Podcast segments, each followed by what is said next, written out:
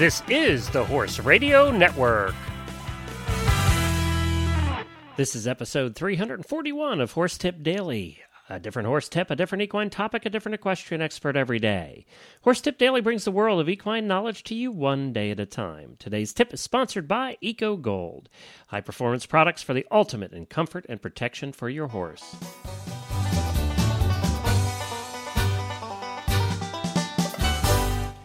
I'm Glenn the Geek, back with you from Lexington, Kentucky, and you're listening to Horse Tip Daily. Well, today we have back with us Mary Lauritsen. She is part of the Cadence Farm team up there in Massachusetts. She's a regular contributor to the Dressage Radio Show. This tip is te- taken off of episode number seventy-eight of that show. You can find the show at dressage radio dot com. This episode was all about inspiring young riders, and they had Carolyn Rothman on, Megan Davis, and Uh, and Mary Lauritsen, who's also a young rider. But she's a terrific contributor to the Dressage Radio Show. I love to listen to her on that show. She just recently had a, a terrible spa, a fall with a young horse of hers, and uh, she did crack some vertebrae in her neck, and she's in the recovery mode now. I think she's doing well, bored to death, wants to get back to riding. Unfortunately, she's going to have to heal a little bit longer, but her helmet actually saved her, uh, took the brunt of her fall, and the helmet, if you saw pictures of it, was pretty messed up.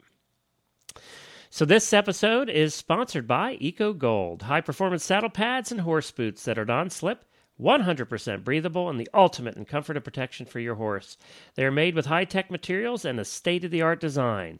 EcoGold's innovative products are the choice of many top riders, including many contributors to the Horse Radio Network, including Philip Dutton, McLean Ward, Ashley Holzer, Karen O'Connor, Boyd Martin, and a good friend of ours, Jessica Phoenix. For more information about this fantastic line of products, visit them at eco gold dot c a, and you can look there for some terrific holiday gifts.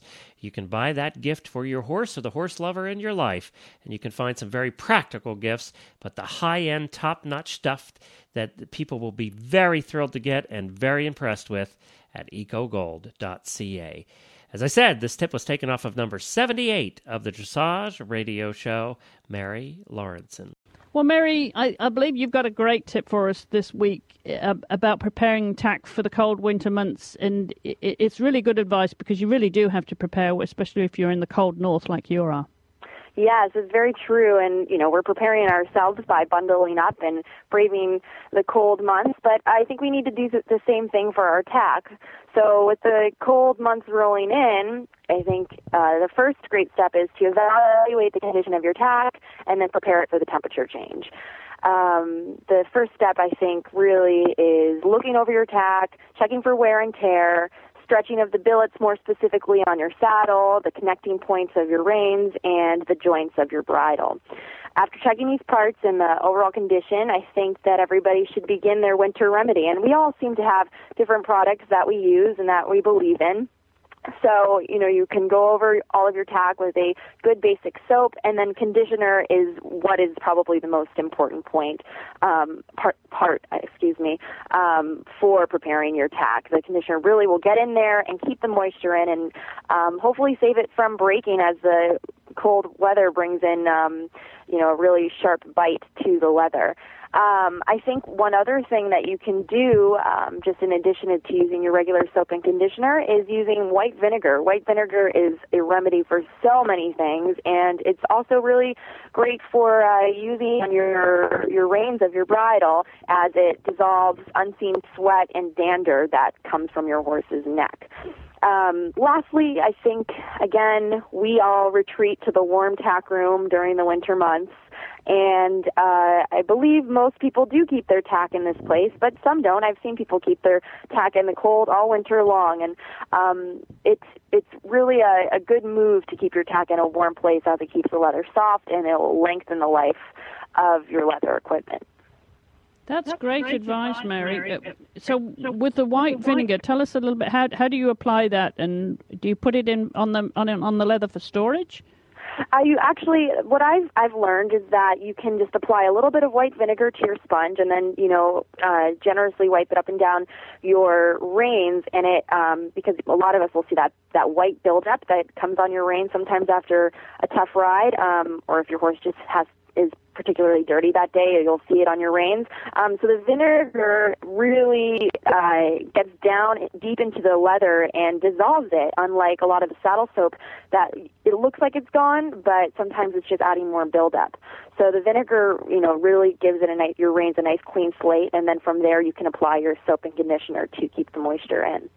What a great idea. I hadn't come across that before because, you know, back in the day, um, there was only years ago, you know, when I was putting leather away, when I was working professionally uh, mm-hmm. with horses, we really only had um, neat's foot oil.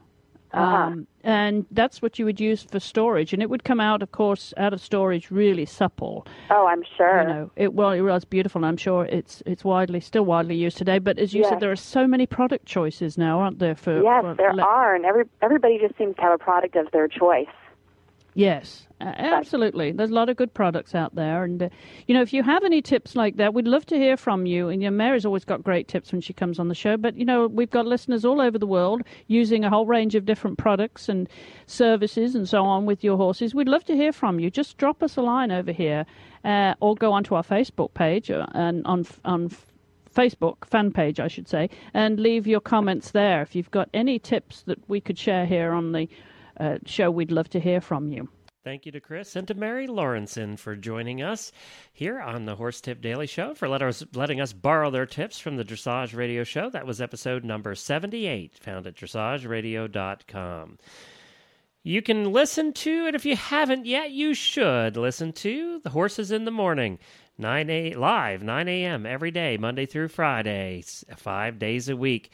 We're on from nine a.m. Eastern to ten thirty a.m. Eastern. If you can't listen to it live or give us a call on the show, it's the first show we do here at the Horse Radio Network where we can take calls. But if you can't call us or listen to it live, you can listen to it on the recorded version. Just go to horses in the morning dot com. We'll be back again tomorrow with another new expert and another new horse tip. Until then, stay safe, everyone, and wear your helmet. The Horse Radio Network and the Horse Radio Network hosts are not responsible for statements of guests or their opinions. Use your own judgment when listening to the tips provided by the experts on Horse Tip Daily.